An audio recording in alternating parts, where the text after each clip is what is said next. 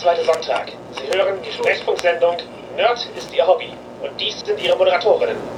Ich bin Sarina Steinmann. Und ich bin Jasmin Neitzel. Wir sind queere Nerds und Nerds der Hobby ist ein queerer Nerd-Podcast. Da Sarina im Raum ist, ist die Sendung mindestens ab 16. Wir reden offen über Themen wie Sexualität, Queerness, BDSM und fehlplatzierte Körperteile. Unser heutiges Thema ist Body Horror. Ja, denn es ist Oktober und da bieten sich Horrorthemen natürlich an. Und da wir Vampire schon vorher verbraucht haben, brauchen wir ein weiteres sehr queeres Horrorthema. Und da kamen wir auf Body Horror. Mhm. Ich habe halt sehr viele queere Leute erlebt, die gut darin waren, das zu schreiben. Wieso nur? ja, genau. Mit dem Thema Body Horror ergeben sich einige Inhaltswarnungen. Unter anderem sprechen wir über Dysphorie, schwere Krankheiten, Schwangerschaft, Bodyshaming und Othering von Körpern, traumatische Verletzungen, Unfälle, Entzündungen, Parasiten, Endometriose, permanente Spuren im BDSM und Kastrationsfantasien und allgemein sprechen wir halt über Horror, den man mit Körpern anfangen kann und interpretieren einige Themen durch die Linse des Horrors. Wenn das nicht eure Folge ist, dann schaltet einfach in zwei Wochen wieder ein. Also Body Horror, das ist ja kein, sagen wir mal, allgemein bekannter Begriff. Als sagen wir, also Horrorfans wird ja sicherlich was sagen. Mir auch, obwohl ich kein Horrorfan bin. Genau. Ich denke, das ist Horror, der sich hauptsächlich aus der Veränderung von Körpern zum Negativen zieht. Und der Horror durch veränderte menschliche Körper. Mhm. Oder halt, ja, Körper, die irgendwie seltsam sind. Denke ich auch. Da kann einiges runterfallen. Wir kommen auch gleich noch zu einigen Beispielen, aber das kann halt Verletzungen und Veränderungen und dergleichen äh, betreffen. Eben was an einem Körper so alles unangenehm sein kann. Ja, also Body Horror wird hauptsächlich ver halt äh, verwendet für die, die überhöhte, fantastische Form von diesen äh, Veränderungen an Körpern. Also David Cronenberg ist da natürlich ein Regisseur, der sich diesem Genre sehr, sehr viel bedient hat. Beispiele wären jetzt halt Existence oder auch äh, Videodrome. Selbst in Cronenbergs Werk gibt es halt einige Sachen, wo er Bodyhorror-Elemente aufgreift, ohne halt speziell sich in einem fantastischen Genre zu bewegen. Da wäre Crash genannt, wo es halt um die Verletzungen durch Autounfälle geht und Leute einen Fetisch für, für Autounfälle haben. Aber durchaus auch als Film verstörend ist, aber auch der äh, nackte Messerkampf in Eastern Promises hat halt Bodyhorror-Elemente. Oder verwendet eine Bildsprache, die aus dem Bodyhorror äh, entliehen ist. Das, das klingt bei nacktem Messerkampf aber auch irgendwie schon mit. Ja, hast, hast du den Film gesehen? Nein. Genau, da, da geht es. Keinen von denen. Okay, cool, sollten wir mal nachholen. ich weiß nicht, ob ich das möchte. In Base Promises wird halt jemand in der Sauna angegriffen mit einem Messer und dann kämpfen die da in der Sauna und sind nackt dabei. Mhm. Und man sieht halt die Wunden. Ja. Es stand dann auch die Frage im Raum, wie fantastisch muss Body Horror sein? Genau, und ich glaube nicht, dass äh, Body Horror sich nur über die Fantastik definieren muss. Also es müssen nicht immer unerklärliche Mutationen sein, die Leute befallen und es muss auch nicht immer jemand äh, zu einem Walross umoperiert werden. Be Beispiel aus dem eher absurden Film Tusk von Kevin Smith. Ja. Body Horror ist halt etwas, was sich an Emotionen aus dem echten Leben bedient. Es kann entsprechend einfach so auch, auch sehr lebensnah sein. Und Urinstinkte aufgreifen. Halt zum einen natürlich, okay, wir, wir sind praktisch darauf programmiert, menschliche Körper zu erkennen und zu erkennen, ob menschliche Körper was falsch ist. Da kommt der Uncanny Valley-Effekt her, also dass Sachen, die gerade noch nah genug am Menschen aussehen, um unheimlich zu, zu sein. Also sowas wie manche CGI-Figuren. Manche Puppen. Genau, Roboter und so. Also manche Sachen sind halt einfach im Uncanny Valley-Bereich. Oder Menschen, die sich falsch bewegen. Also auf eine, auf eine Weise, die, die, die fürs Gehirn als falsch erkannt wird. Mhm. Das, äh, da, da, das greift Instinkt auf. Dann aber auch natürlich die eigene Angst vor Verletzungen, vor Krankheiten, vor Parasiten, das eigene Gefühl, dass der Körper nicht das macht, sich auf eine Weise verhält, wie man es sich nicht wünscht. Das sind halt durchaus Erfahrungen, die übertragbar sind. Und ich glaube, das Gefühl, dass die Unversehrtheit des eigenen Körpers in Gefahr ist und man keine Kontrolle darüber hat, ist eine ziemlich universelle Angst. Ja. Und das ist, wo der Body Horror in der Regel andockt und weswegen er so universell beschreibbar ist und deswegen es Die Leute- Fantastik kommt einfach nur, kommt dazu. Genau, die Fantastik erlaubt einem da ganz andere Möglichkeiten. Erlaubt halt auch, sagen wir, ein rapideres äh, Tempo der Veränderungen und äh, noch so surrealere äh, Bilder dabei. Und auch durch die Überhöhung werden manche Sachen halt auch erst greifbar. Aber es greift halt manchmal eben einen, einen Horror auf, der äh, doch alltäglicher ist. Und durch das Alltägliche verlieren manche Sachen halt auch ihren Schrecken. Und sie müssen erst überhöht werden, Um den Schrecken wieder sichtbar zu machen. Ja, damit Leute es, äh, es verstehen. Aber ich sage mal, sowas wie Krebs ist halt, das, das kann vielen Leuten passieren. Viele Leute haben Menschen an Krebs verloren. Das äh, im Film darzustellen, wie schrecklich das sein kann, Gibt es auch vielfach? genau, was ist, ist halt nicht im klassischen Sinne gruselig, sondern halt eher deprimierend. Ja. Das sind oft tragische Filme. Ja. Genau. Weniger Horror. ist es halt auch nicht immer, sagen wir, angebracht, über Kranke und Krankheiten als Horror zu, zu schreiben und zu handeln. Also es führt ja dazu, dass diese Menschen halt noch mehr ausgeschlossen werden für eine Krankheit, die eventuell halt schon sowieso ausschließende Elemente hat. Also halt sowas wie, wie Hautkrankheiten. Es ist halt super unangenehm, wenn man darunter leidet. Es kann das Aussehen verändern. Darunter zu leiden ist eine Art von Body Horror. Ja. Und ist auch das, was einen aus der Gesellschaft ausschließt. In, in manchen Bereichen, ja. Ja, ja, also.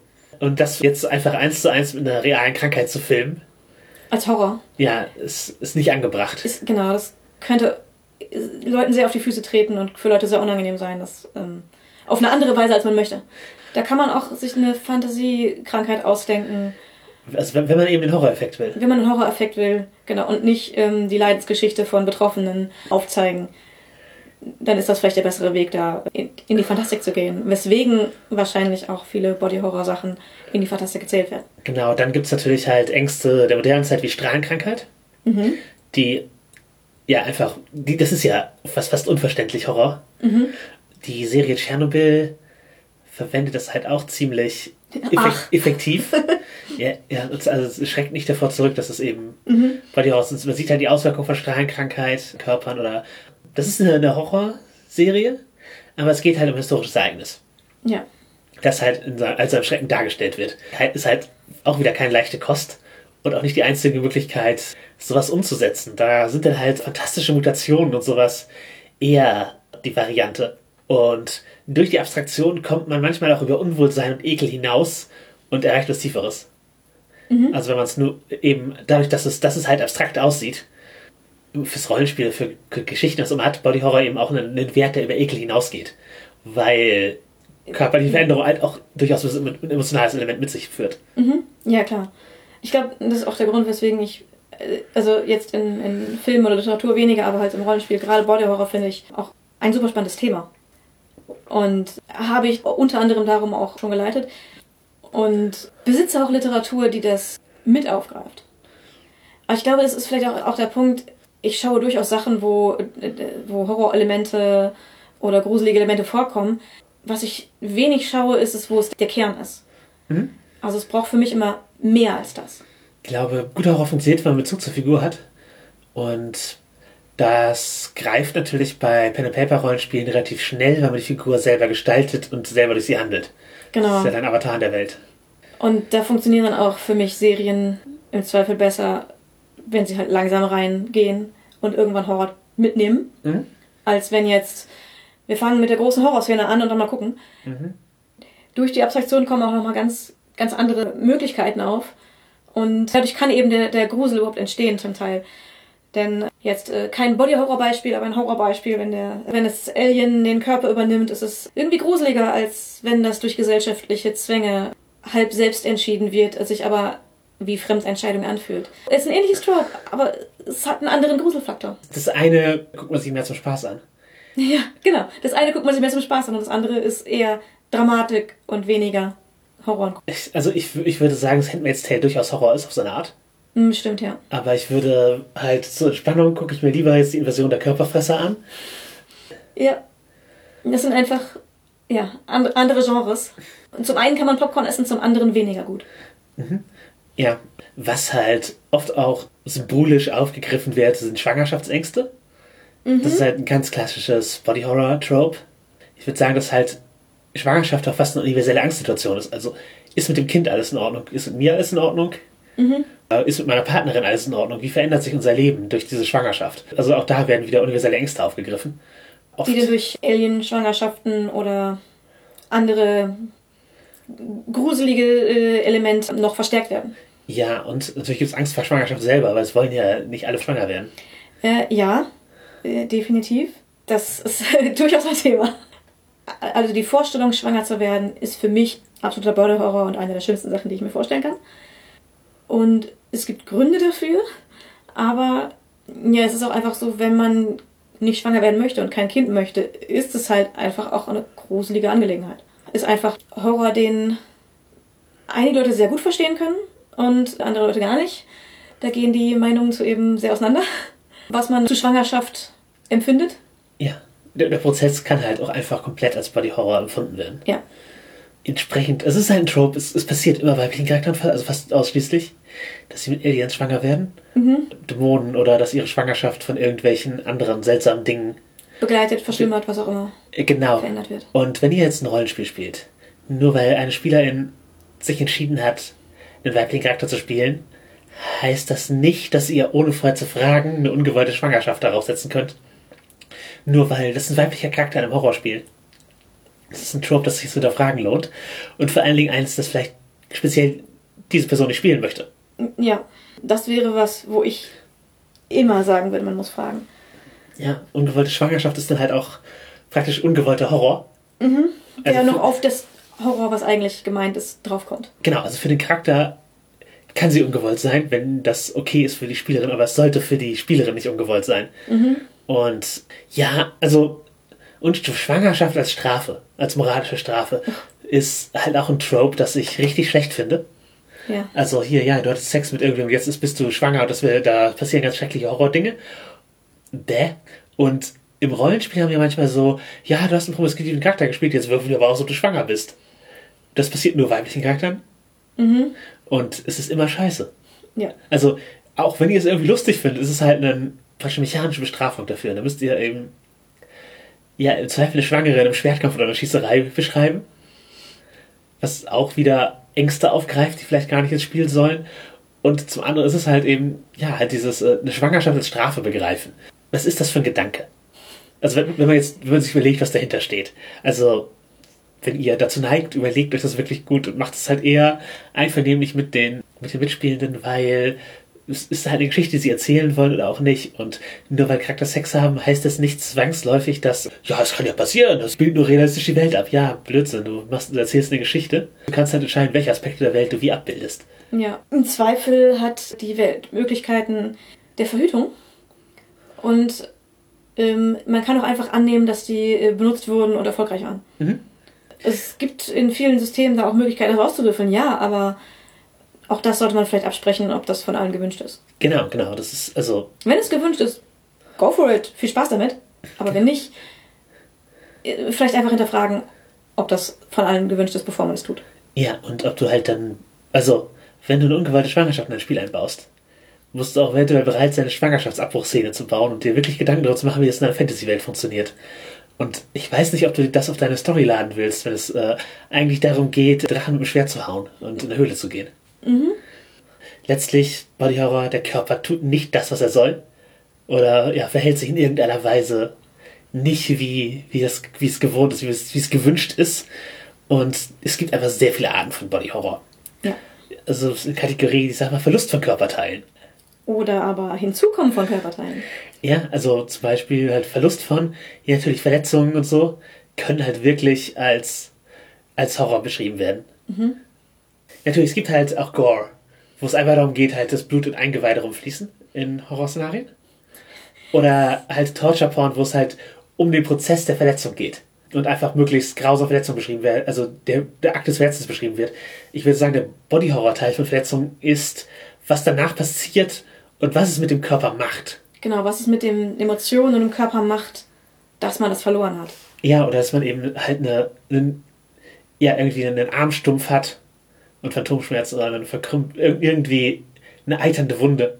Dass mhm. man, also, dass man halt allein schon, du blutest und du kannst nicht dafür sorgen, dass es aufhört, ist halt eine, das ist halt ein Horrormoment. Also man fürchtet unser Leben. Viele Frauen kennen das. Ja, aber ja, Menstruation ist halt auch oft ein Horror. Also tatsächlich was, was als was horrormäßig beschrieben wird, als Body Horror in, sagen wir mal, Carrie oder anderen Filmen auch als ja, als Symbol für die, den Body Horror der Pubertät.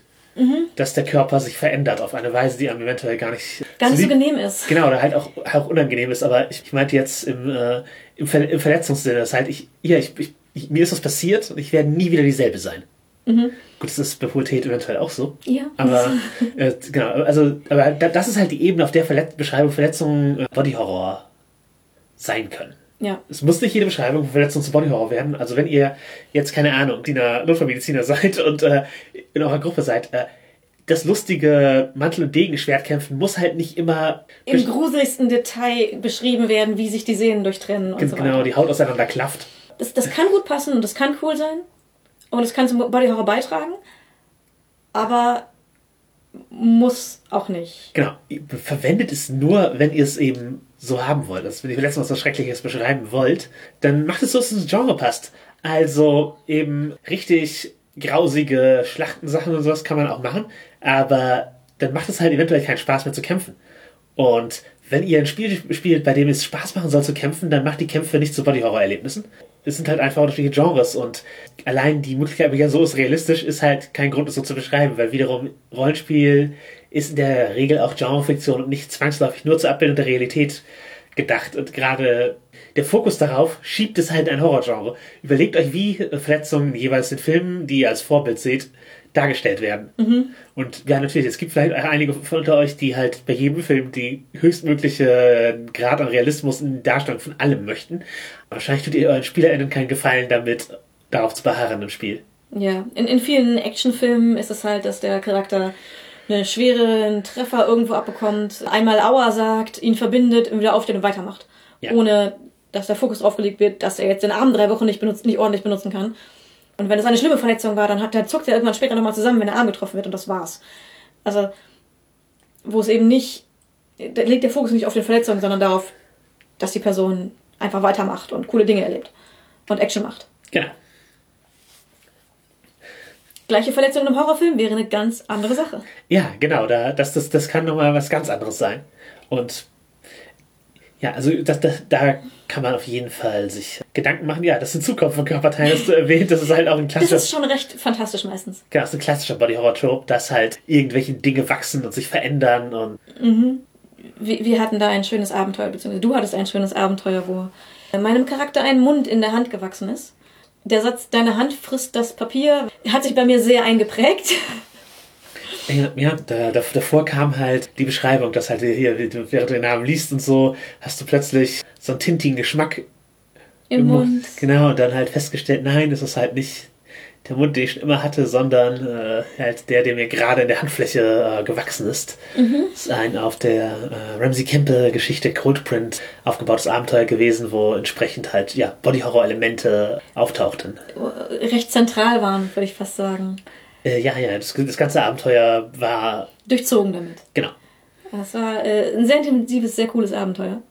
sowas halt irgendwie plötzlich wachsen neue Organe im Körper, die ja nicht sein sollten, ist fast ist eigentlich immer Body Horror und ist etwas, was halt auch nur fantastisch funktioniert in der Regel. Ja. Außer du bist eine Transperson, dann passiert dir das auch während der Pubertät, dass dir Körperteile wachsen, die du nicht wolltest. Oder Haare, die du nicht wolltest. Äh, kann man Gemeinsamkeiten finden. Ja, man kann aus seiner eigenen Erfahrung dabei schöpfen. Dann gibt es halt so zyklische Veränderungen. Das ist Werwölfe vielleicht als Beispiel. Wir hatten eben die Periode schon als Beispiel, die durchaus in, in Horrorästhetik genommen werden kann. Ja, genau. Ich glaube, bei Ginger Snaps wird das ganz gut verbunden. Gibt natürlich auch die progressive Veränderung. Also, es wird immer schlimmer. Die Fliege zum Beispiel. Von, auch wieder David Cronenberg, zumindest die äh, Jeff Goldblum-Version. Äh, wo eben die DNA von einer Fliege mit einem Menschen gespleist wird durch ein Teleportationsexperiment und dann verwandelt er sich langsam in einen, so ein Fliegen-Hybrid-Monster. Das ist sehr unangenehm.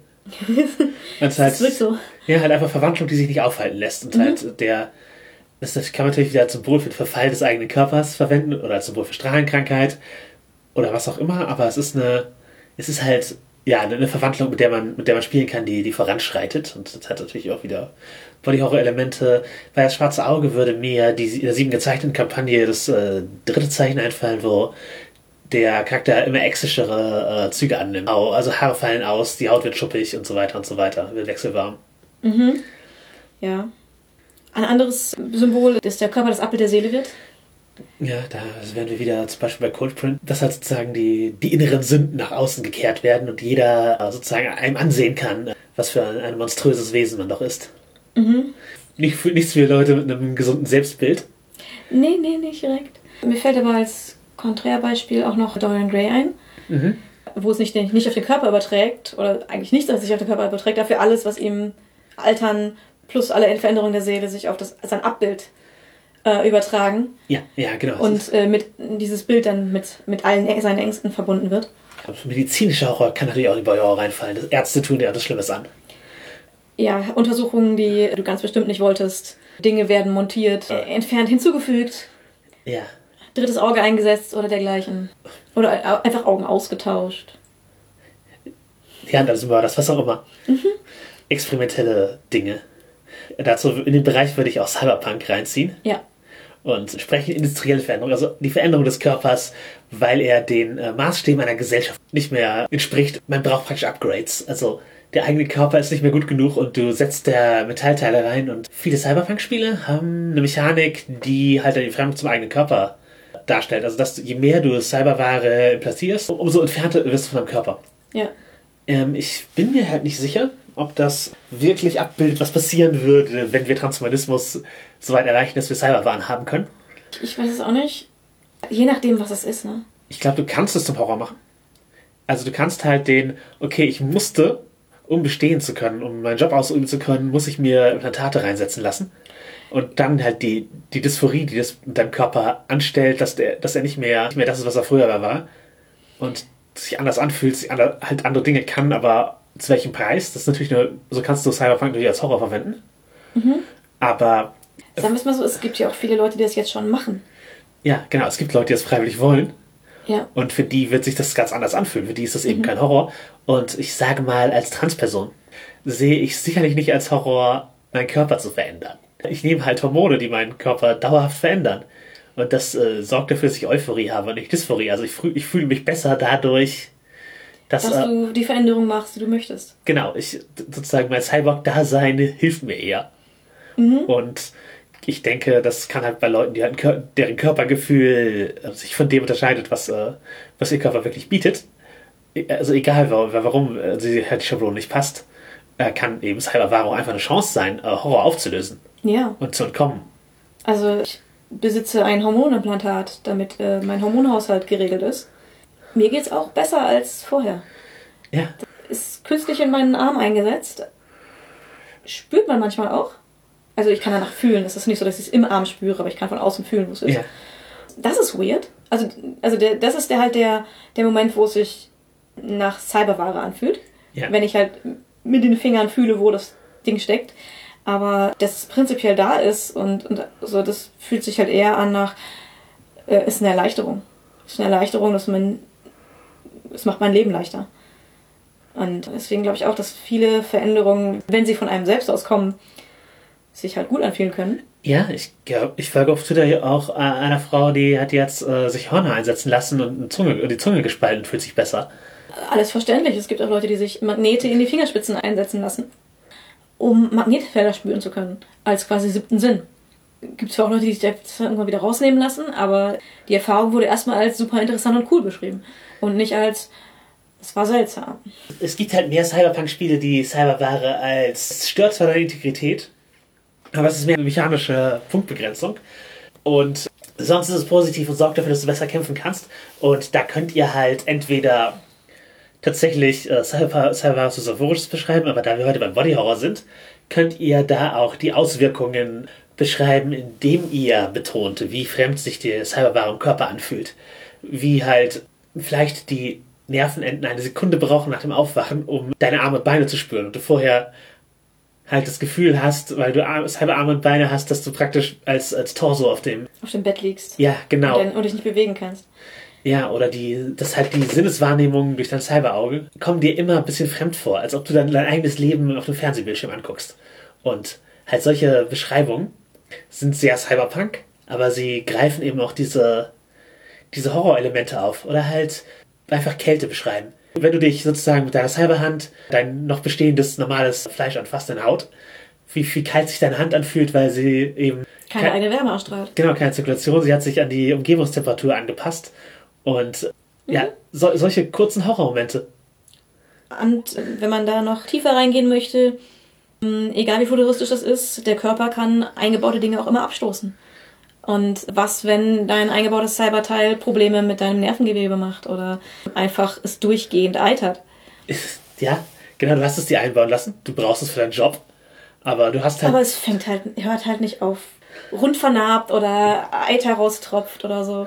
Und du musst dich durchgehend drum kümmern. genau, also du musst praktisch weiter deine Shadowrun-Aufträge machen. Einfach um die Antibiotika für deinen Arm zu behalten. Ja. Oder um, vielleicht irgendwann dir einen Ersatz leisten zu können, der besser auf dich angepasst ist. Oder dir leisten zu können, ohne Arm zu leben. Du weißt erst jetzt, dass du praktisch Cyberware ziemlich universell abstößt. Aber du hast dir schon einen Arm amputieren lassen, um dir einen neuen anbauen zu lassen. Und das Beste, was du haben kannst, ist keine Arme. Das, das, das ist das Best Case Und. Diener, die dich bedienen, dass du keine Arme brauchst. Äh, ja, genau, oder halt reguläre, nicht cyberpunkige Prothesen. Aber dazu musst du halt erstmal reich, reich genug werden, um das zu leisten. Und solange hast du durchgehend Schmerzen und nimmst Antibiotika, damit dir deine Arme nicht aus den Schultern eitern. ist doch eine schöne Vorstellung. Ja, genau. Also man, man kann mit, mit Cyberpunk halt wirklich, äh, In den Body Horror gehen. ja, äh, was bei Cyberpunk auch möglich ist, ist halt die sozusagen Fremdbeherrschung von Körperteilen, Fremdbewegung, in dem Hacker, das ging bei Shadowrun 4 sehr gut, als, also da war das abs- absichtlich drin, dass Hacker deine Cyberwaren kontrollieren und dir zum Beispiel falsche Bilder auf die Augen setzen. Wenn du Cyberaugen hast, wenn du halt eine, direkten, eine direkte Leitung ins Gehirn hast, die irgendwelche falschen Informationen in deine Talentleitung setzen und praktisch sozusagen dein, dein Gehirn damit hacken, dass sie ein Talent abspielen auf eine falsche Weise. Hier, hier, du, du kannst halt irgendwie eine, eine, du musst deine Fabrik bedienen. Die haben dich nicht angelernt, sondern haben dir einfach einen Chip implantiert, weil das billiger für die Firma war. Da können Hacker darauf zugreifen und das verändern. Genau, und dann bist du halt schuld da- daran, dass die, die Maschine kaputt geht und du, also du wirst praktisch gehackt. Genau, wie, Ar- also sie können halt deine Arme und Beine für irgendwas benutzen. Da es oft halt so, so Schießsimulationen sind, so Cyberpunk-Spiele, können sie natürlich auch dich dazu zwingen, auf deine Freunde zu schießen. Und wie schlecht sich das anfühlt. Das, also, du hast die Cyberware halt trotzdem. Es ist ja in der Regel dauerhafte Veränderungen. Du kannst sie nicht einfach weglegen. Und ja, natürlich musst du sie besser sichern, aber halt das Gefühl einfach. Und dann denk mal über Planned Obsolescence nach. Also, dass die alten Versionen nicht mehr unterstützt werden und absichtlich halt kaputt gehen oder absichtlich schlechter bedienbar sind. Die Updates machen es halt immer langsamer. Das halt mit, mit den Implantaten in deinem Gehirn. Und irgendwann braucht man das neue Implantat. Ja, oder einfach, weil die Dateien größer werden, weil Speicherplatz leichter verfügbar ist, aber du bist halt nicht so privilegiert und hast, aber warst aber früh am Anfang dabei und hast halt eine, eine frühe Version. Das also wenn du, wenn, wenn du dir jetzt vor, vor 10 oder 15 oder 20 Jahren eine Festplatte gekauft hast, nur dass die halt in deinem Gehirn sitzt, du, du musst jetzt updaten. Aber was machst du mit deinen Erinnerungen und was passiert, wenn die, Erinnerung- wenn die Erinnerungen, die auf dem Ding gespeichert sind, kaputt gehen?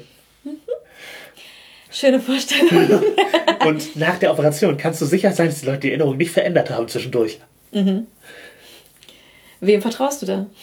Genau, wem vertraust du, deine Erinnerungen an die Sicherheitskopie zu machen? Und was passiert, wenn die Sicherheitskopie und die neuen Erinnerungen nach der Operation nicht übereinstimmen? also ja, Cyberpunk, Horror.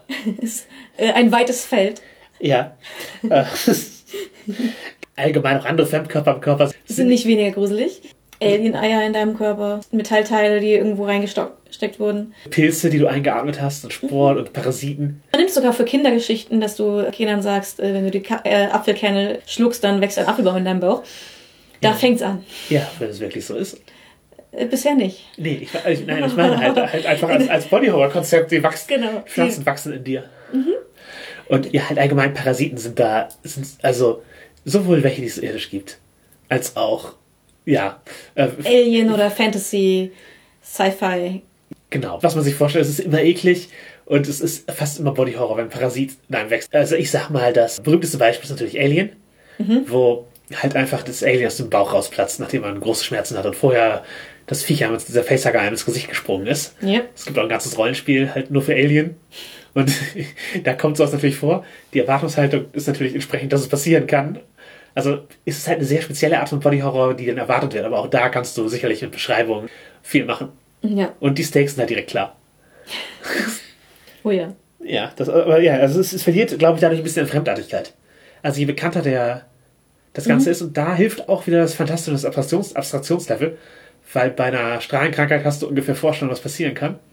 Und das ist nicht gut, aber du weißt, wohin, es geht, genau wie Alien, nachdem du fünf Filme gesehen hast, weißt du auch, wohin, wohin die Reise geht. Aha. Aber wenn halt jetzt ein Parasit bei dir ist, der, von dem du nicht weißt, was er macht. Und das, das Abenteuer besteht daraus herauszufinden, was tut er und wie werde ich ihn wieder los. Boah, Oder? Das das ist gar nicht das Abenteuer, aber es passiert nebenbei und du musst dich drum, drum, äh, nebenbei darum kümmern. Ja, vielleicht ist der Parasit auch dein ganz eigenes Problem, aber ja. Ich glaube, eines der Kernelemente von Body Horror ist auch Transformation. Also es gibt so viele transformative, verändernde Elemente da drin, dass das eigentlich ein ganz eigener Unterpunkt ist. Also, Werwölfe hatten wir schon. Ja. Du verwandelst dich unfreiwillig in ein tierhaftes Wesen oder ein mörderisches Wesen. Die Verwandlungen werden halt oft auch sehr unangenehm dargestellt. Mhm. Mit so brechenden Knochen und so. Genau, bei Hemlock Grove ziehen sie sich, ziehen sie sich die Haut ab. Äh. Äh, Unter Tilgen sieht an, das ist äh, Sehr lecker. Ja, das ist auch eine, eine schöne Serie. Äh, naja, ich weiß nicht, ob es eine Empfehlung ist. Bei Being Human, also wird es auch einfach extrem schmerzhaft und zerstörend äh, dargestellt. American Werewolf in London ist auch alt, ob- obwohl 80er Jahre ein, äh, ein echter Klassiker in die Richtung und äh, zu Recht. Ja. Genau, dann haben wir die Lovecraftsche Verwandlung äh, mit tiefen Wesen. In Love, also in Lovecraft. Das ist aber ja auch ein Horror. Ja, also eine ganz eigene Art. Ja, also, das, ja, also, ein, seien wir ehrlich. Es geht darum, dass unreine Blutlinien nicht äh, minderwertig sind und äh, zu grausigen Monstern werden und man sich nicht und keine Rassenmischung haben soll. Also, das waren Lovecrafts Ansichten. Und das spiegelt sich in dieser Geschichte wieder. Es ist einfach dein Erbe und du bist für immer ein schlechterer Mensch, weil deine Eltern Monster waren. Also Leute anderer Herkunft. Ja, Das ist Bullshit und das, das, das ist nicht das Symbol, das man verwenden sollte. richtig.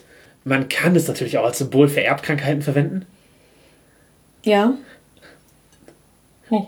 Man ist sich biografisch unsicher, ob äh, Lovecraft an natal übertragener Syphilis litt. Also ob er auch diese Erfahrung hatte, aber ähm, ja, es gibt halt auch einfach Erbkrankheiten, die man durch solche Verwandlungen symbolisieren kann.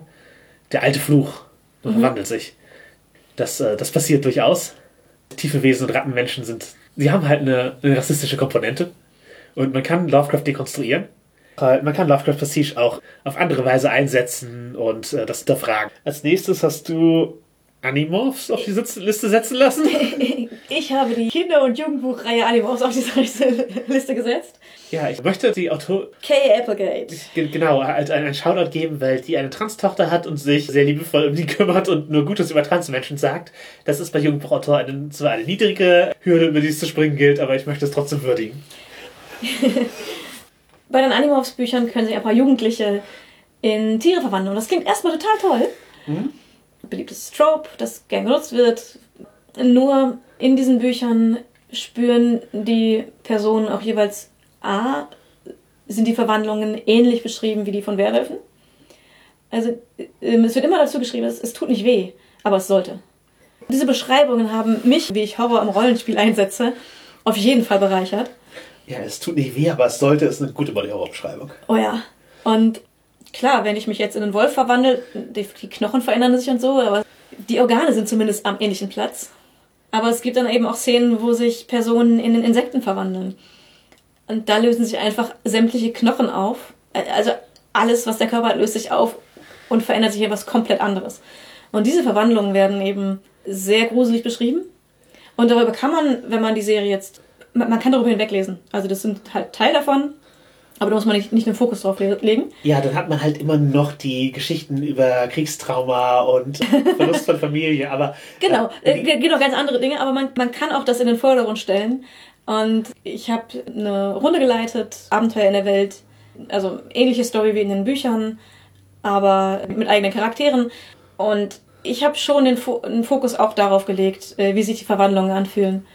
Genau, es fühlte sich dann halt für uns als SpielerInnen an, als ob es eben tatsächlich Kosten hat, sich zu entscheiden, okay, ich verwandle mich jetzt in das und das Tier. Aber dann habe ich halt auch sozusagen, ich habe einen Aspekt von der Persönlichkeit des Tieres dann für immer erlebt, das kann ich nicht, ungeschehen machen und ich habe wieder eine Verwandlung, wie sie sich halt, Wie, sie sich anfühlt. Gen- Genau, und in der Buchreihe gibt es halt auch einen, der zu lange praktisch in der Tiergestalt ist und sich dann daran verliert und sich nicht mehr zurückverwandeln kann, beziehungsweise er, das ist dann seine Ausgangsgestalt und er kann sich nur noch anders zurückverwandeln. Genau. Diese Erfahrungen, mit denen müssen die Charaktere auch leben. Und je länger man die Buchreihe liest, desto stärker trifft einen das. Also desto stärker nimmt man das mit. Genau, und es geht auch halt um Trauma der Charakter. Sie vergessen nicht, was in den vorherigen Büchern passiert ist. Genau. Und da geht es auch um Traumabewältigung zum Teil. Und es gibt natürlich den Aspekt, dass es manche äh, Verwandlungen, manche Körper sich für sie richtig gut anfühlen. Also eben, wenn einem ein Tier entspricht, dass sich die Verwandlung vielleicht ein bisschen gruselig anfühlt, aber die ist es immer wert, weil das, das Tier sich so gut anfühlt. Aber es gibt eben auch Tiere, die sich überhaupt nicht richtig anfühlen. Und die sind für verschiedene Personen unterschiedlich. Ich würde sagen, ist halt ein gutes Beispiel dafür, wie man Verwandlungen gruselig beschreiben kann, auch Freiwillige.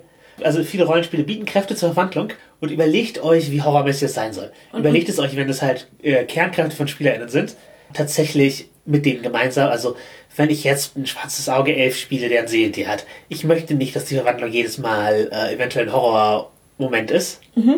Wenn ich äh, einen äh, Gangrel in Vampir die Maskerade spiele oder einen Chimisse und mich durch Untotenkräfte in, in Tiere oder Monster verwandle, dann darf sich das schon richtig unangenehm anfühlen von der Beschreibung her und den Horror betonen. Und genauso bei Werwolf. Es, es muss nicht nur cool sein, die Verwandlung. Also das sind halt wieder Fragen von, von Präferenzen, von Genre.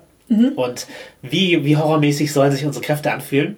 Im Rollenspiel ist, glaube ich, auch eine Entscheidung, die man vorher treffen soll. Genau wie bei Cyberpunk.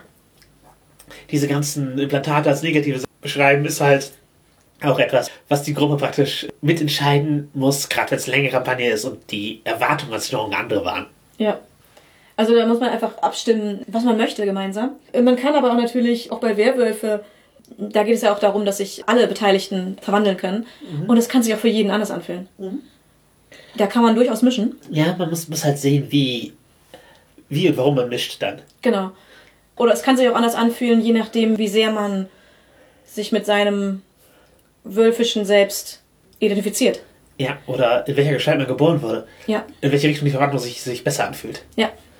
Und das ist ein Aspekt, weil da kann man auf jeden Fall mitspielen, aber man sollte immer die Gruppe mit, mit einbeziehen und es nicht einfach entscheiden. Ja, genau, genau. Also bei Werwolf die Apokalypse ist ja das als der klassischen Werwolf-Rollenspiele, sag ich mal, da gibt es ja praktisch drei Arten, wie man geboren sein kann. Und jeweils halt natürlich eine entsprechende Gestalt, in der man zu Hause ist. Das sind halt die, die menschlich Geborenen, die als Wölfe geborenen und die, die als Werwölfe geboren wurden und dabei eher Ausgestoßene sind. Und deren Gestalt, also in der sie sich am wohlsten fühlen sollten, ist halt die, die nur durch in Zornraserei erreichbar ist. Und das ist natürlich eine, eine eminente Gefahr. Aber ist halt auch eine Beschreibung, die du haben kannst. Du hast halt immer praktisch dysphorische Gefühle gegenüber deinem Körper, außer du bist in Zornraserei. Ist bestimmt ein sehr netter Charakter. Das kann sehr dramatisch sein oder sehr abgefuckt oder beides. Ja. Ähnlich Nosferatu bei Vampire die Maskerade, wir bei der Welt der Dunkelheit sind. Deren Fluch ist im Grunde, dass sie Body Horror erleben und für andere Leute Body Horror sind. Das, die, se die sehen halt monströs aus. Das kann ganz unterschiedlich sein. Es muss nicht immer aussehen wie Graf Orlok aus dem Nosferatu-Film, aber es sieht immer erschreckend aus. Es ist halt immer auf eine Weise da, dass es in den Menschen Abscheu hervorruft. Also Nosferatu leben an Canny Valley. Ja. Und in der neuen Edition wird es mehr so. Kräfte haben halt mehr einen Preis. Also du fängst halt schon ziemlich gruselig an und es wird immer gruseliger, je mächtiger du wirst, weil die, die Flüche der Vampir-Clans halt stärker werden mit der Macht deines Blutes. Was ich sehr, sehr cool finde als, als Option für den Nosferatu. Ich meine, Ja, du kannst halt noch relativ menschlich sein und aussehen wie ein, ein Mensch, der irgendwie im Uncanny Valley unterwegs ist. Oder äh, wenn du deine Kräfte ausbaust, dann bist du halt irgendwann äh, ein Albtraum. ja. Dass es so direkt gekoppelt ist, äh, finde ich sehr, sehr gut. Die Leute haben halt auch mehr Angst vor dir, wenn du als Nosferatu wie ein Al- Albtraum aussiehst. Und dann Nosferatu eine Kraft haben, mit der sie Leuten was vorgaukeln können, wie sie aussehen. Gibt es jetzt auch einen Grund, dich hässlicher zu machen.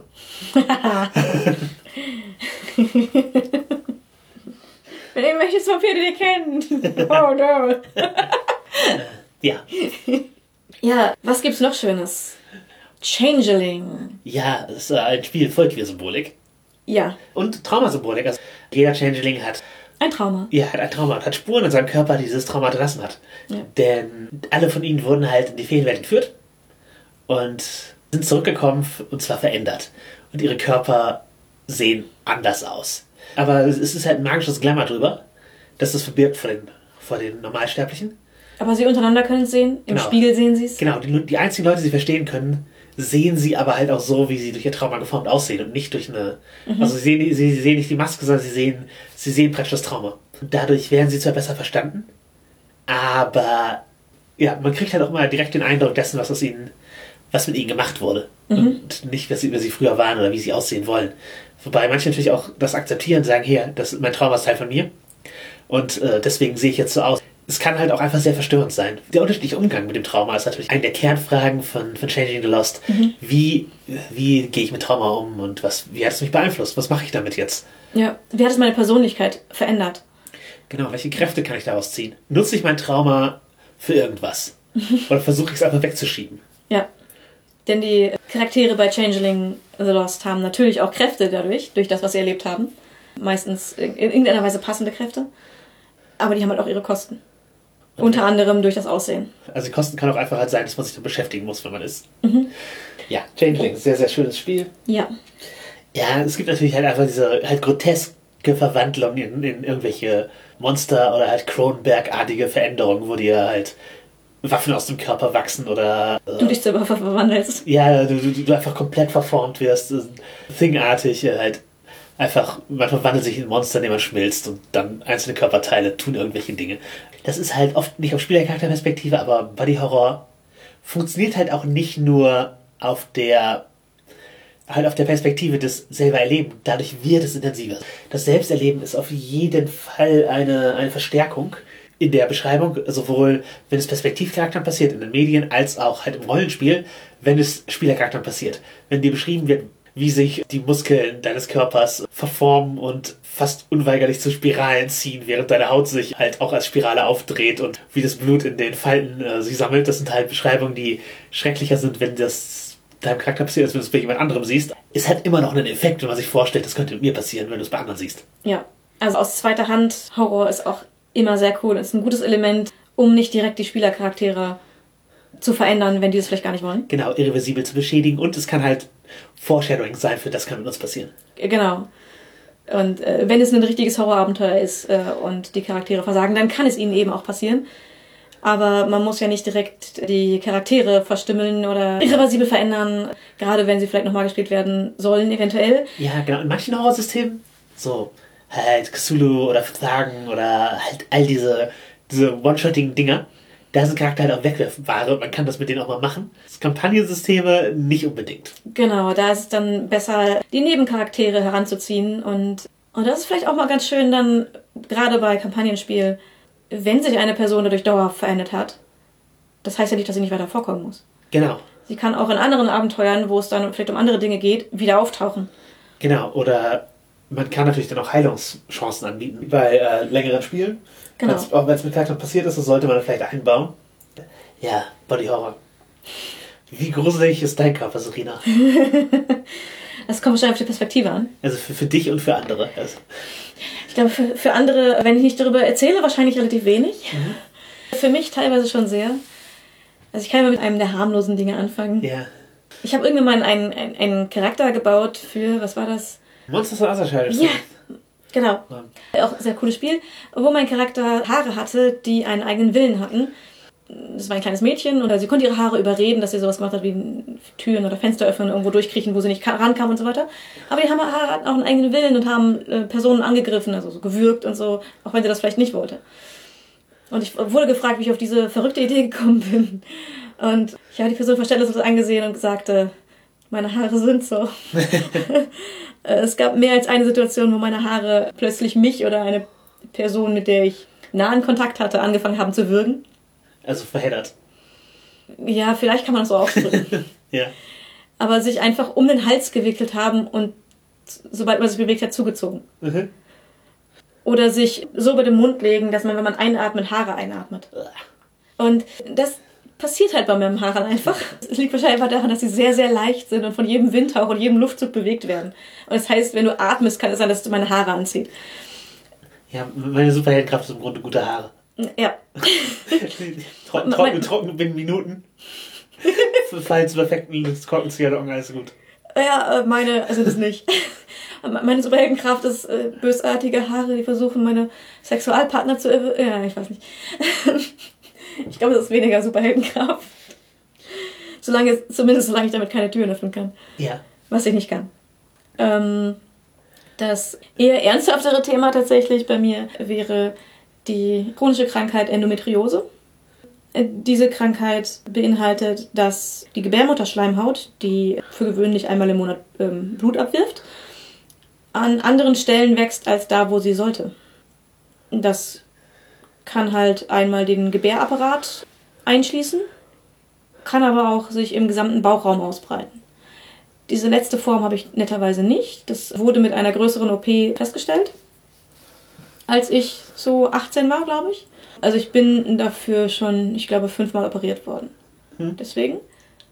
Und ja, das sorgt halt dafür, dass man eben auch einmal im Monat blutet an Stellen, wo es nicht sein sollte. Ähm, wie gesagt, für gewöhnlich äh, im Körper. Aber ich sag mal, es ist unangenehm genug. Das sind in der Regel, haha, äh, starke Schmerzen. Mhm.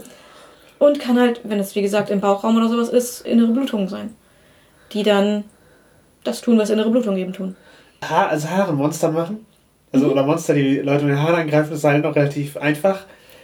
Gibt es hier irgendwas, wie du das zum Body Horror im symbolischen Sinne machen würdest?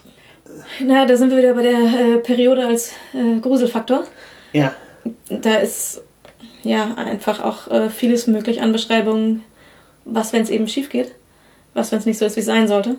Ich meine, das fängt schon an bei sehr starken Blutungen, wenn man ähm, ja einfach so starke Blutungen hat, dass man nicht äh, das Haus verlassen kann, dass man äh, Kreislaufkollapse bekommt, weil der Blutdruck zu stark absinkt, sobald man aufsteht und ähnliches.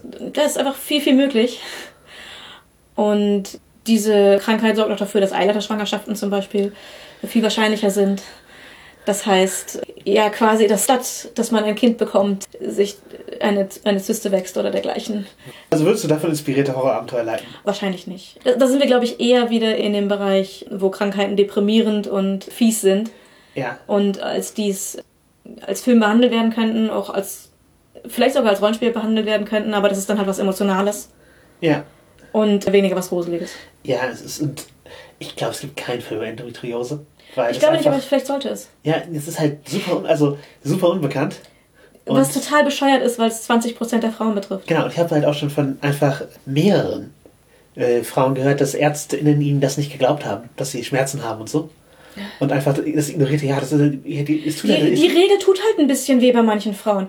Ja, genau, und halt einfach nicht, nicht, nicht die, die Schmerzskala nicht ernst nehmen, die die Frauen nennen. Und dann wird es halt schlimmer halt gerade, wenn es in den Bauchraum wächst und so, dass sie bis, bis sie halt wir- wirklich halt äh, Ja, bis in den lebensgefährliche Operationen genau. brauchen. Genau. Da bin ich zum Glück drum herumgekommen. Da auch muss ich äh, großen Dank an meinen, äh, an meine Gynäkologen, denn das ist von Anfang an bei mir ernst genommen worden und waren zwar anderthalb Jahre Untersuchungen, bis äh, das Ergebnis feststand, aber das war halt dann auch schon, der Verdacht kam halt sehr schnell auf. Es wurde ernst genommen, dass da Und was es wurde, vorliegt. es wurde ernst genommen. Genau. Und entsprechend dann auch behandelt. Also ich bin seit ich 18 bin in Behandlung. Mhm. Ich glaube 18, 19 war ich. Dafür bekomme ich auch das Hormonimplantat, von dem ich gesprochen habe. Mhm. Und inzwischen bin ich komplett beschwerdefrei.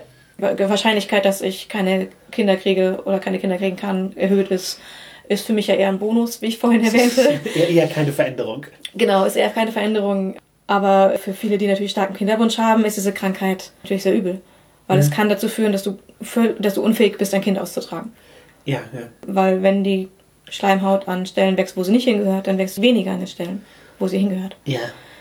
Und Eileiterschwangerschaften fangen die befruchteten Eier eben ab, bevor sie da sind, wo sie das Kind einnisten kann. Also es ist halt eine Krankheit, die, wenn man äh, Kinder bekommen möchte, richtig gefährlich ist oder sein kann. Je nachdem, wie stark sie ist. Wie gesagt, bis zu 20 Prozent der Frauen haben es. Viel in einem Bereich, der halt relativ gering ist, nicht viel ausmacht, mal für Unwohlsein sorgt oder, oder, oder mal für Schmerzen sorgt, aber ja, es ist halt kein Kippschalter. Man kann es in verschieden stark haben und ja, die schlimmsten Formen sind gefährlich, lebensgefährlich. Bei mir ist natürlich Dysphorie einer der großen Aspekte, wie gruselig mein Körper für mich ist. Die Lösung gegen Dysphorie ist eher das, was mein Körper gruselig für transphobe Menschen macht. es ist halt so, dass äh, es gibt halt den Horror-Trope, dass Trans-Personen gruselig sind und im Uncanny Valley unterwegs und so. Mhm. Äh, ich lehne das natürlich zutiefst ab. Offensichtlich. Ja, ist auch, also hoffentlich falsch. ist es ein Trope und so und es äh, sorgt halt dafür, dass ich, wo ich vorher intern zu den anderen gehört, zum Anderssein, jetzt das auch offensichtlich bin. Und ja, gut. Für mich wird die Dysphorie erschrecklicher. Halt das Gefühl, dass mit deinem Körper das Grund falsch ist. Ein, ein tiefer Selbstekel oft auch oder halt eben ein nur erklärliches Anderssein. Also dass ich, dass ich Sachen, von denen du eigentlich weißt, dass sie normal sind, gewöhnlich sind, äh, Falsch fühl, anfühlen. fühlen sich komplett falsch an. Und du nimmst halt, halt einige Sachen einfach als viel horrormäßiger wahr, als, als sie sein sollten. Zum Beispiel habe ich, als ich das ersten Bartwuchs hatte, als junger Mensch, halt die ganze Zeit mir über die Oberlippe geleckt. Bis sie halt komplett entzündet war. Also halt. Ich habe damit halt aufgehört und es dicht zu heilen lassen. Dann war, und da, danach war halt auch genug gewachsen, als dass ich, dass ich einfach angefangen habe, mich zu rasieren. Es war halt erstmal ein Body-Horror-Moment, wo ich, Ja. wo mein Körper halt mit, einem, mit einem super strange Reflex äh, mit umgegangen ist. Ja. Genau wie halt auch immer die Angst, dass man dass ich falsch wahrgenommen wurde. Äh, paradoxerweise, also ich hatte den Eindruck, dass mir Brüste wachsen sollten, aber sie sind mir nicht gewachsen. Gleichzeitig hatte ich immer eine panische Angst, dass Leute denken, dass ich Brüste hätte. Und damit kein Junge bin. Und habe dann deswegen halt immer halt, meine, halt, halt die ganze Zeit meine Kleidung glatt gestrichen. Halt während der Pubertät. Also sehr sackige Kleidung getragen, aber die immer glatt gestrichen, sobald Falten gefallen sind. Also es kann sich in super Auftritten äußern, aber es kann sich halt eben auch in diesem. Es, es fühlt sich irgendwas falsch an mit deinem Körper. Und das, wenn man die wenn man das aufgreift, also das, das nutze ich auch als zur Beschreibung von, Ja. von Uncanny Valley Sachen, von existenzieller Angst, von es fühlt sich was falsch an. äh, Also das Gefühl, Ganz, ganz gewöhnliche Sachen beschreiben, die jeder erlebt, aber es beschreiben, als wäre es, als wäre es. als wäre es was, irgendwas ist falsch. Ge- Genau, und das channel ich auch gerne in mein Horrorspieleien. Das äh, Gefühl kann ich durchaus nachvollziehen. Das, äh, was in die Richtung ist mit der Endometriose eben auch. Die meisten Frauen haben regelmäßig ihre Regel. Ja. Und selbst wenn ich keine Schmerzen hatte, also ich hatte oft Schmerzen dabei, so ist es nicht, Ja. aber selbst wenn die Schmerzen nicht da waren oder da sind, fühlt es sich trotzdem falsch an und Ja. seltsam an. Und es ist halt auch etwas im Sinne von, also das ist halt Und, äh, was alltäglich sein sollte, ist Fühlt sich viel, an wie- viel anstrengender ja. und schmerzhafter. Genau, und es fühlt sich an wie etwas, was einem schadet. Das ist vielleicht ein. Ja. Ja. Genau wie sich meine Pubertät, genau, so, so hat sich meine Pubertät auch, auch, auch angefühlt hat. Durchgehend, als ob, als ob es mir gerade was kaputt geht. Ja, genau. Und das kann man halt wunderbar benutzen für, für Horror. Ja, oder deine Stimme, deine Stimme verändert sich und du kriegst es nicht mehr hin, dass sie so klingt wie früher. De- Deine Stimme hat sich irreversibel verändert. Das einfach mal beschreiben. Mhm. Wenn, weil halt ja eben Stimmbruch ist für Transfrauen als für die allermeisten sehr, sehr unangenehm. Weil ich klingst- hätte auch keinen haben wollen. Ja, ab, ab dann klingst du halt falsch. Mhm. Und ja, halt, halt so, so, solche Elemente. Die wachsen, wachsen Dinge, die nicht wachsen sollen.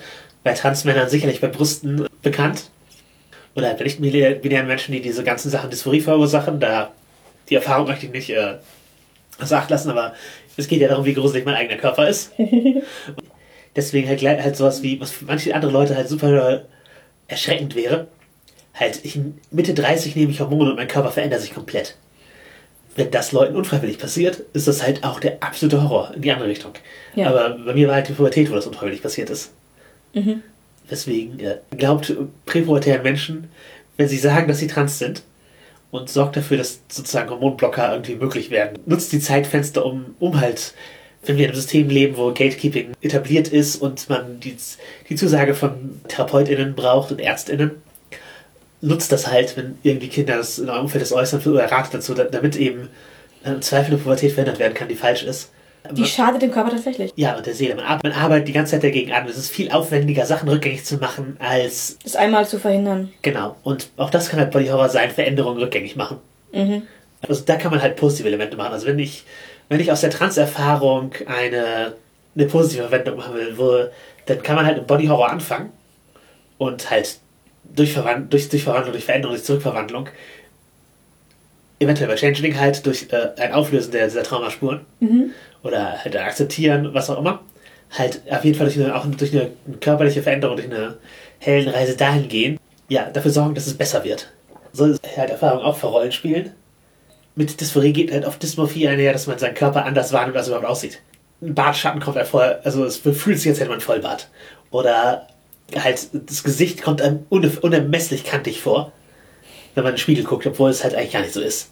Ja. Und eventuell auch das gleiche in die Gegenrichtung. Als Transmann kommt einem die eigene Brüste riesig vor, als Transfrau kommt es einem vor, als hätte man gar keine, obwohl halt der, die Hormone durchaus schon den Effekt hatten. Denn das kann eben auch mit anderen Faktoren sein, dass man, dass man ein dysmorphisches Körperbild hat. Ja, das muss ja nicht in, äh, in Dysphorie begründet liegen. Das kann natürlich auch Horror beinhalten. Also, also entweder im Spiegel anders beschreiben, wie der Charakter aussieht, als die Spieler dir beschrieben haben. Mhm. Oder wenn du vorgefertigte Charakterbögen hast, dann irgendwie den von einer Spielerin austauschen mit einem anderen Bild, das drauf gedruckt ist. Dass die Beschreibung nicht zum Bild passt. Ja, ich- ja halt, du, du gibst- du teilst welche mit ausgedruckten Bildern raus Mhm. und dann tauschst du irgendwann bei irgendeiner Gelegenheit wie, hey, mach mir gerade eine Pause oder so, Tauscht das Bild aus. tauschst du den Charakter, tauschst das Blatt mit dem Bild aus. Ohne Erklärung, ohne Kommentar, es ist einfach so. Es könnte interessante Reaktionen geben. Oder du beschreibst halt einfach die Reaktion der Leute anders. Ja. Also die reagieren auf, auf, auf anderes Aussehen, als der Charakter eigentlich, äh, eigentlich hat. Mhm. Ansonsten altern erleben wir alle. Und, und wer jetzt denkt, ich noch nicht, das kommt. Bietet auch Großpotenzial für Body Horror. Ja. Und also eine falsche Pubertät ist, fühlt sich richtig schlecht an, aber ein falsches Altern auch. Also viele Transmenschen, die ich kenne, fangen halt so mit Anfang 30, Mitte 30 auch mit. Also das ist, glaube ich, einer, auch einer der, der Punkte, wo, wo manche nochmal erkennen, dass jetzt eine Transition notwendig ist, weil eben sowas wie Haarausfall beginnt bei äh, Leuten mit einem Testosteron basierenden Hormonhaushalt. Und dann halt der Gedanke, okay, ich werde jetzt ein alter Mann. Und wenn einem das schrecklich vorkommt, gut, das kann halt sein, dass einfach Alter nichts für einen ist. Aber bei mir war das halt auch so ein, sicherlich ein Faktor, nicht der, Ja. nicht der einzige, das jetzt soweit war, aber eine Begründung, warum ich relativ schnell auf Hormone gedrängt bin. Ja. Verständlich. Ja, natürlich. Je, je weiter man sich da entwickelt, desto mehr muss zurückgedreht werden. Ja, und also, also ein Teil der Haare kann halt nachwachsen mit Östrogen. Aber halt, wenn, wenn man schon Halbplätze hat, dann ist es halt auch Genau. ein bisschen später. Genau. Ist es nie zu spät für eine Ja, Transition? nee, Kannst nein, es ist nicht zu spät für eine Transition, aber dann ist es zu spät, dass die Haare komplett nachwachsen. Genau. Das ist halt der Punkt, wo man dann halt wieder mehr Geld reinstecken muss, damit es äh, so aussieht, wie man es, wie es sich richtig anfühlt. Ja. Aber ja, Altern ist ja allgemein, ähm, ich sag mal, wir sind beide Mitte 30 und wir spüren es schon. Wobei bei dir jetzt äh, mit den Hormonen wieder einiges zurückgedreht wird. Ja, es ist halt ein Rennen. Bei mir ist es halt schon, ich, äh, also, ich sehe jetzt immer noch deutlich jünger aus, als ich bin. Aber ich, ich merke die Veränderung schon.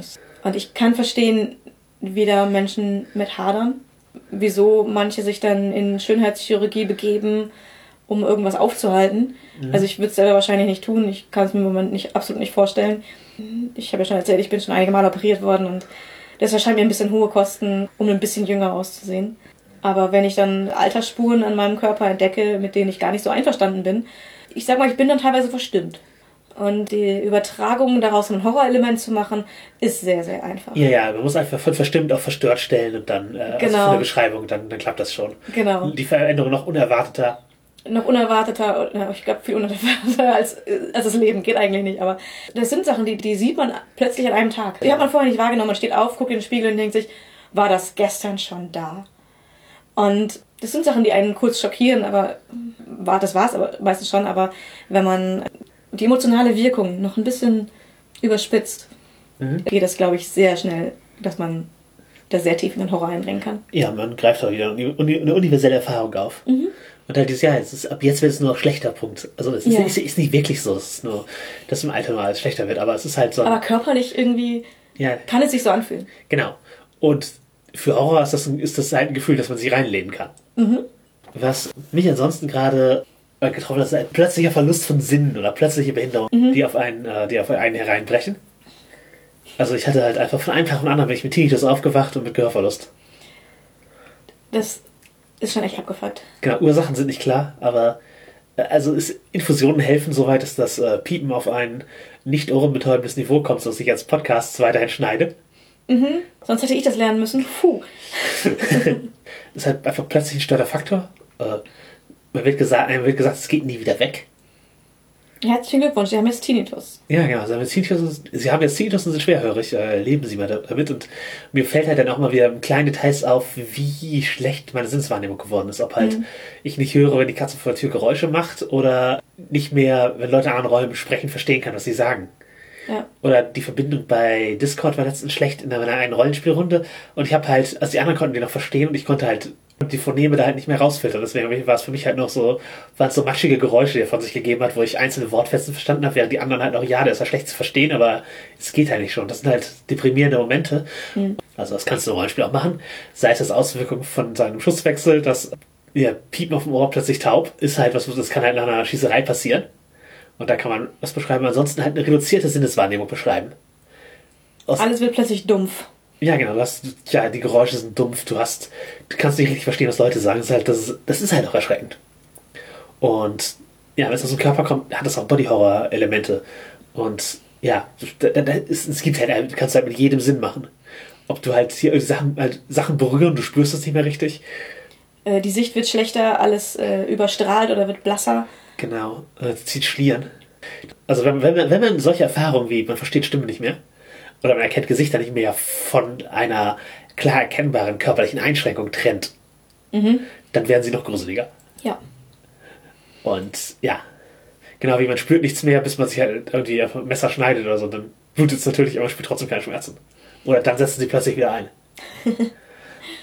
Wahlweise wild zu kombinieren. Body Horror wir haben das öfter erwähnt, dass Queerness gut damit einhergeht. Und, also, oder viele, viele Erlebnisse, die queere Menschen haben, lassen sich nicht Body Horror ausdrücken. Mhm. Sei es das Anderssein auf einer sozialen Ebene, äh, durch halt, Körper, halt körperliche Veränderungen manifestieren. Oder halt sowas wie Dysphorie äh, äh, beschreiben. Oder Dysmorphie. Genau, halt beschreiben. Ansonsten ein Gefühl von Fremdkontrolle lässt sich halt auch durch Eingriff in körperliche Autonomie dass halt Ärzte darüber entscheiden, wie der Körper aussieht. Mhm. Was, das, was bei Transmenschen durchaus mal der Fall sein kann. Auch bei Interpersonen. Ja, genau. Und die wurde von, von Geburt an das weggenommen. Ja. Du warst mal eine Elf und Flügel, das hast du, das hast du, du hast seit Geburt an eine Stümpfe, weil die, das ist, geht das unnatürlich fliegen zu können. Und du sollst nicht auffallen. Ja, oder halt eben, äh, man ist äh, bei Shadowrun in einem, in einem totalitären Staat, wo Elfen verfolgt werden und hat halt einfach sozusagen abgenähte Elfen, also Elfen, die abgeschnitten wurden, wo oben halt einfach die. Zugenäht. Ne, genau, eine Narbe mit, halt, ja, eine Narbe ist. Ja. Und. Ja, du musst deine Haare so tragen, dass man es nicht sieht, damit niemand fragt, was los ist. Ja, genau, genau. Also, also es ist halt solche.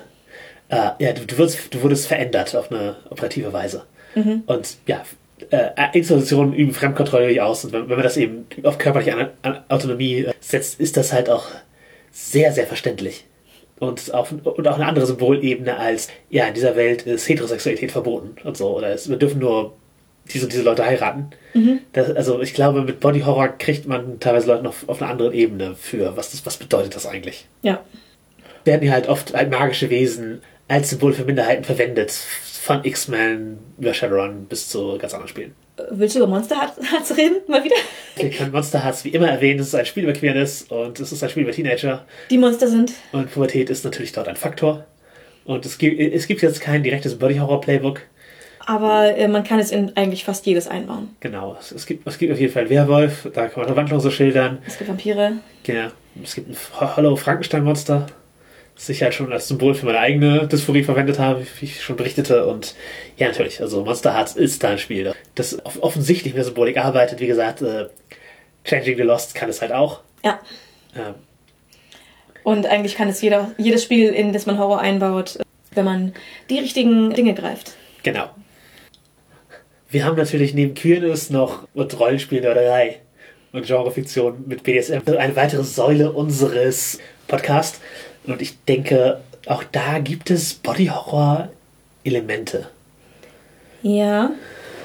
Wobei da ist natürlich die Schwierigkeit. Bei BDSM geht es darum, Kings, Fantasien und Interessen auszuleben. Und das auf der konsensuellen Ebene. Genau.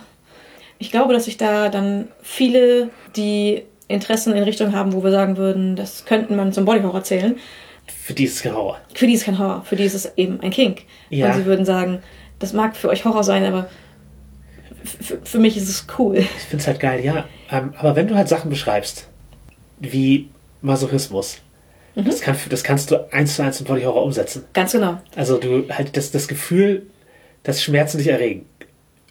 Wenn Leute das nicht gewohnt sind, kann die das komplett verstören. Es gibt halt auch viele Leute, die super strugglen, das erstmal für sich zu an anzuerkennen, dass das so ist. Also es halt einfach, weil ein gesellschaftliches Stigma darauf liegt. Ja, aber genau darüber möchte ich eben reden, dass es eben völlig okay, diese Sachen als Kink zu haben. Ich meine, ich bin prinzipiell durchaus dafür, dass Masochismus in meine Sexualität einzubinden. Badumts. Aber ähm, für andere kann die Vorstellung ein Horror sein. Und ich würde sagen, das kann man beide, beidseitig einfach anerkennen. Ja, es ist Dass, einfach, äh, nur weil es für manche eine, eine ähm, Vorstellung ist, die, die, die Horror und Grusel und Schrecken auslösen kann, wertet das den Kink nicht ab. genau, die Menschen sind da, die, die das ausüben, sind nicht minderwertig.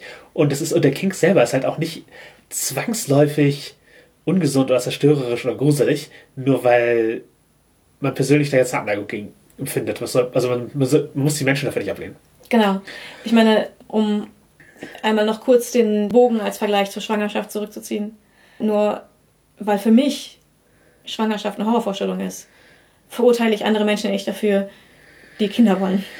Genau. Was man halt aber auch anerkennen muss, im Sinne von halt Schwangerschaft für manche Leute einfach wirklich nichts und gruselig, dass manche BDSM-Dinge auch gerade auf Uneingeweihte, die den Kontext nicht haben, verstörend werden können. Ja, Und man kann viele Sachen, die BSM konsensuell gemacht werden, verstörend framen. Halt, wie gesagt, wenn, du- wenn du dieses Masochismus-Ding genug gruselig framest Dann- oder genug übersteigerst, dann ist das halt auch einfach Horror. ja, Ja, Horror kann halt King-Shaming sein. Also Verwend Verwendung von BDSM-Themen in Horror. Bei Hellraiser ist halt auch halt eine, eine, ist halt eine, eine Filmserie auf den Werken des äh, queeren Horrorautors Clive Barker basierend. Und da gibt es einige Body-Horror-Elemente, die halt auf so eine auf so eine sadomasochistische Ebene gehen, mit nur größerem Extrem, mit, mit Häuten und was nicht allem, was also Sachen, die halt nur auf einer, nur auf einer Fantastikebene funktionieren. Und da wird es halt als Horror geframed, ganz klar, der sich aber auch halt daraus zieht, dass die Leute es doch noch irgendwie geil finden.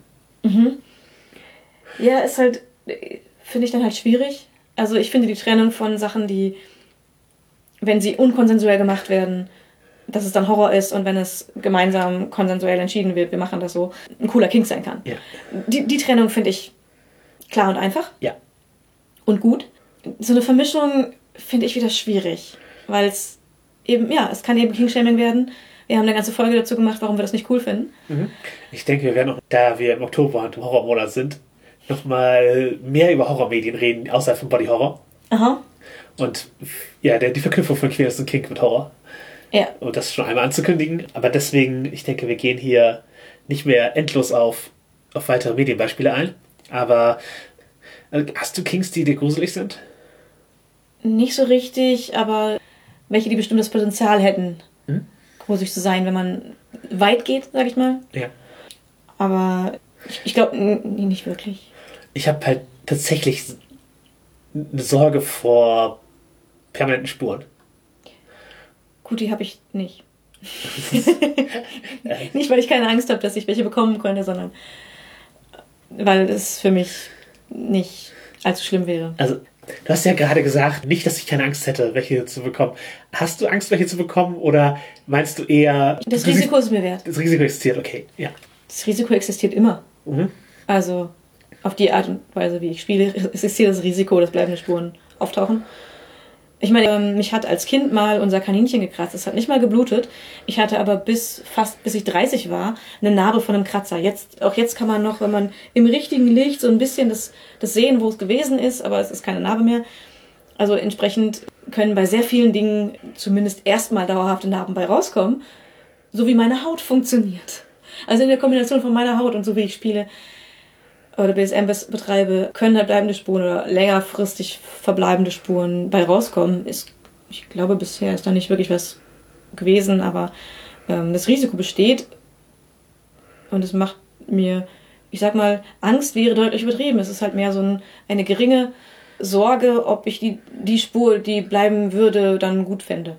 Ja, bei mir ist, also, ich vermeide Sachen aktiv, wo sowas passieren könnte. Und ich habe auch den meisten Spielpartnerinnen die Abfrage, wenn es aus Versehen blutet, ist es gelb. Ist es nicht, dass es, dass es, dass es, dass es was ist, was wahrscheinlich passiert? Aber falls ich es passiert, Falls es, falls es passiert, möchte ich zumindest halt kurz ein Slowword haben, damit ich entscheiden kann, ob, ob ich jetzt unterbrechen und desinfizieren möchte. Weil eben, ja, mir ist es halt unangenehm. bleibende Spuren ist ein Thema, definitiv im, im BDSM-Bereich. Jetzt nicht, dass es ein, ein Thema ist im Sinne von alle sind voll dafür, sondern eben manche sind total dafür, Ja. manche sind total dagegen, manche wissen nicht, wovon wir reden, äh, weil sie nichts äh, spielen, was oder nichts, nichts im BDSM betreiben, was solche Spuren ver verursachen könnte. ja, ja. Das geht halt sehr auseinander, aber es ist tatsächlich ein, ein Punkt, wo, äh, wo es eben Sorgen und, und Sehnsüchte sowohl, sowohl als auch gibt. Ja, ich, ich glaube, also Narben sind viel romantischer als ein Nervenschaden von Bondage.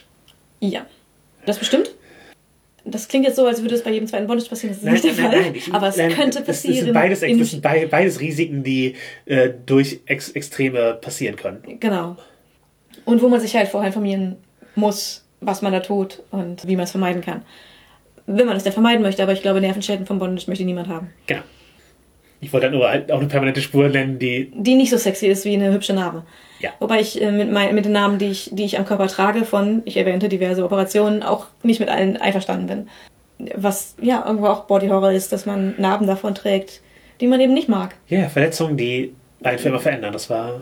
es, an sich hat sich nichts verändert dadurch, aber man hat, trägt halt diese winzige Narbe am Körper, die einen aus irgendeinem Grund total stört. Und es könnte im BDSM halt auch passieren. Sowohl, dass sie einen total stört, aber es kann halt auch sein, dass sie einen total freut. Also kurzzeitige Spuren sind für, die, sind für viele ähm, ein Grund zur Freude, weil es halt einfach gezeigt hat, was man getan hat und eine Erinnerung an das schöne Erlebnis bringt. Ja. Aber längerfristige Spuren, manche finden es toll und andere eben nicht so sehr. Ich bin da sehr prozessorientiert. Also, In dem Moment soll es gut sein, aber du willst keine Spuren davon tragen, keine langen Spuren davon tragen. die werden mir schnell langweilig, ja. Das ist schnell ein Ärgernis. Du hattest den, den Begriff Einwegfetische auf unserem. Den habe ich nicht erfunden. Ich weiß nicht mehr, wo ich den her habe. Aber ja, es sind halt Fetische, die nur einmal machbar sind, weil sie eben den Körper irreversibel verändern. Ja, es gibt Verstümmelungsfantasien, Amputationsfantasien in dem Bereich. Ja, genau. Wir wurden als Podcast mal mit einer äh, Kastrationsfantasie angeschrieben, ob wir nicht jemandem im Grunde seinen Penis abschneiden wollen. Wir haben das äh, dankend verneint. Nein, wir haben gar nicht geantwortet. Stimmt. Ich würde es dankend verneinen. Ich, ich würde nicht mal danken.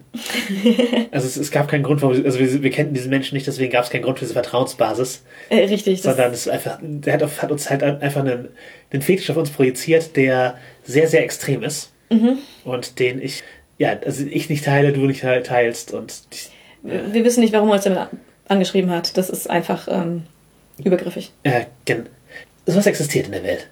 Und die Menschen, wenn sie nicht übergriffig andere Leute damit äh, belästigen, haben auch Respekt als Menschen verdient.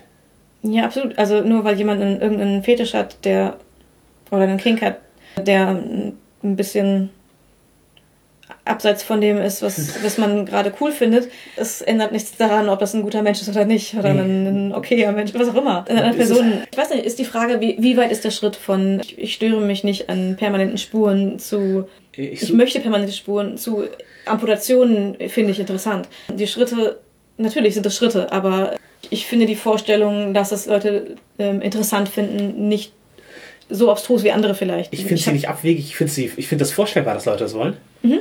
Äh, Es ist halt sehr weit weg von meiner Lebenswelt. Das ja, bei mir Ja. auch. Ich, ich würde sie dafür halt nicht verurteilen. Und Ich, äh, ja. auch wenn ich nicht mitmachen möchte, Worüber ich halt drüber nachgedacht habe, Mhm. ist, wie sich sowas umsetzen lässt, ohne, ohne eine Einmalfetisch zu sein. ja, genau, oder halt in noch, noch extremere Dinge, die nur als Fantasie existieren können. Mhm. Da wäre, also mir wäre zum einen Hypnose eingefallen. Ja. Es ist halt im Kink durchaus nicht unverbreitet, Hypnose zu verwenden für manche Leute. Also Hypnose funktioniert tatsächlich. Kann man halt machen. Muss sich halt darauf einlassen. Mhm. Und damit kann man halt sehr viel suggerieren. Und auch halt extremere Spielarten kann man da, Suggerieren, ohne die körperlichen Gefahren mitzunehmen. genau, oder halt Sachen, die überhaupt nicht gehen. Verwandlung. Mhm. Kannst du halt hypnotisch suggerieren. Und das, das funktioniert. Und je nachdem, wie suggestibel, also wie für Hypnose empfänglich die Person ist, umso besser funktioniert das auch. Und man muss halt eventuell Zugang finden, so, aber man kann an den Punkt kommen, wo man halt echt, echte Verwandlungen oder Extremsituationen hypnotisieren kann. Und das kann sich halt lohnen, wenn es ein Kink ist, den man erfüllen möchte. Ja. Wenn man sich einfach interessiert, was man so machen kann. Muss man natürlich vorsichtig sein, weil auch das kann psychische Spuren hinterlassen. Ja, wie, wie bei allen Sachen muss man Sicherheitsmechaniken nutzen. Ja. Oder raten wir an, Sicherheitsmechaniken nutzen. Wir können euch nicht zwingen, Genau. aber wir raten dazu, äh, es spielt sicher. Ja, Seid vorsichtig. Und spielt, spielt sicher oder spielt zumindest risikobewusst. ja. Und ja, andere Möglichkeiten sind halt, wir hatten das als Rollenspiel bezeichnet. Man kann eben Dinge suggestieren. In, Im realen Leben so nah wie möglich rankommen, ohne es wirklich zu tun. Genau. So tun, als ob. Es gibt im Internet so ein lustiges Video, wo jemand eine Hand auf einen Tisch legt und dann wird eine, eine Platte zwischengelegt, direkt neben die Hand und daneben wird eine Prosthetikhand oder so, also eine, eine künstliche Hand hingelegt, die aber sehr ähnlich aussieht der eigenen Hand. Und dann wird diese künstliche Hand angefasst und später auch mit dem Messer gestochen und die Person zuckt zusammen. Okay, meine Hand liegt auf dem Tisch. Ich gucke dahin und ich sehe eine Hand. Und mit dieser Hand werden Dinge getan. Man spürt davon was. Ja. Natürlich nicht das Richtige, nicht das, es passiert ja nicht tatsächlich, aber auf diese Weise kann- man Empfindungen nachstellen, die dann tatsächlich zum Teil nachempfunden werden. Ja, oder halt, wenn man mit Messer geschnitten werden will. Was halt? Das Risiko von Narben, Risiko von Verletzungen und so sich will. das ist halt so. Ja, ja, ja. Also gerade, auch- oder auch abhängig davon, welcher Stelle du schneidest. Ja, Wenn wir jetzt an unseren Versch- Genitalverstümmelungsmenschen zurückgehen. Mit einem scharfen Messer über Genitalien fahren ist normalerweise etwas, wo, wo, man, wo, der Not, wo man den Notarzt schon auf Speed Dial haben kann. äh, genau, weil es, es kann sehr, sehr stark bluten. Äh, genau. Das klingt jetzt so, als würde ich aus Erfahrung reden. Ich habe das noch nicht getan. Das, das, war mehr eine universelle Erfahrung als meine spezielle persönliche. Gut, äh, auf jeden Fall. Ich mache sowas auch nicht, aber auf jeden Fall kannst du, wenn du Leuten suggerieren willst, dass sie geschnitten werden, ein stumpfes Messer kalt machen und die Rückseite des Messers und dann praktisch mit der kalten Seite über den Körper ziehen, dann fühlt es sich für einen Moment so an, als wäre ein Schnitt. Wer da Interessen hat, hat jetzt vielleicht einfach neue Eindrücke bekommen, was, was, man, was man so tun könnte, um da was zu erfüllen. Ja, es war rein, reiner Service. Wir, wir machen das nicht für euch. Ja, wir, wir erzählen das für euch. Ich hypnotisiere, hypnotisiere das niemandem. Genau, es gibt da Möglichkeiten, Dinge zumindest anzufühlen. Ja, also gönnt euch. Verbleiben wir damit, dass das ein Horror des anderen Fetisch ist.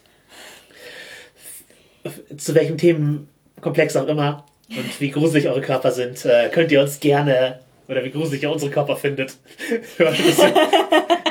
das, äh, das hören wir uns gerne an. In, schreibt uns auf Nerd ist ihr Hobby bei Facebook oder Twitter oder FetLife. Kastrationswünsche ausgeschlossen. Auch Amputationswünsche sind bei uns an der falschen Adresse. Ja, äh, irgendwas mit Messer und permanenten Spuren schreibt Serena an. Hypnose wahrscheinlich eher mich. Das klingt jetzt so, als wäre ich eine Expertin, das ist falsch. Nee, ich, ich, ich glaube nur, dass du besser damit umgehen kannst, es zu lesen. Ja, das definitiv. Aber Ahnung habe ich trotzdem wenig. Gut. Äh, wir, ihr müsst sie uns auch nicht vermitteln. Wenn ihr Feedback habt im Sinne von privateren, äh, nerdsthehobby.gmail.com ist unsere E-Mail-Adresse. Wenn ihr Das öffentlich mit uns teilen möchtet. Genau, mit der Welt. Äh, Rezensionen sind bei iTunes, Spotify und so weiter gerne gesehen, genau wie Abos, genau wie äh, Likes. Ihr könnt auch direkt unter unserer Folgen kommentieren bei nerdistihobby.de, da findet ihr auch die restlichen Folgen und das könnt ihr alles weiterempfehlen an äh, eure Freundinnen und wir empfehlen euch auch äh, gerne Podcasts weiter. In diesem Fall würde ich Goldstaub äh, in den Raum werfen. Nicht, weil es besonders viel Bodyhorror enthält, aber es ist ein interessanter Po- Podcast über die Kultur der 20er Jahre, sehr gut und aufwendig produziert. Und gerade SpielerInnen von so 20er Jahre Horrorspielen, die es ja oft aus dem Lovecraftianischen Genre äh, gibt, werden da einiges Informationen bekommen. Gerade bei der Folge über das Berliner Nachtleben kriegt man halt einfach eine sehr plastische Beschreibung von äh, Locations, die man als Spielleiterin praktisch eins zu eins verwenden kann. Und Literaturtipps, die hilfreich sind. Vielleicht haben wir heute die ein- eine oder andere Dysphorie äh, näher gebracht oder euch daran erinnert. Hoffentlich haben wir aber dein Horrorrollenspiel bereichert durch die eine oder andere Idee.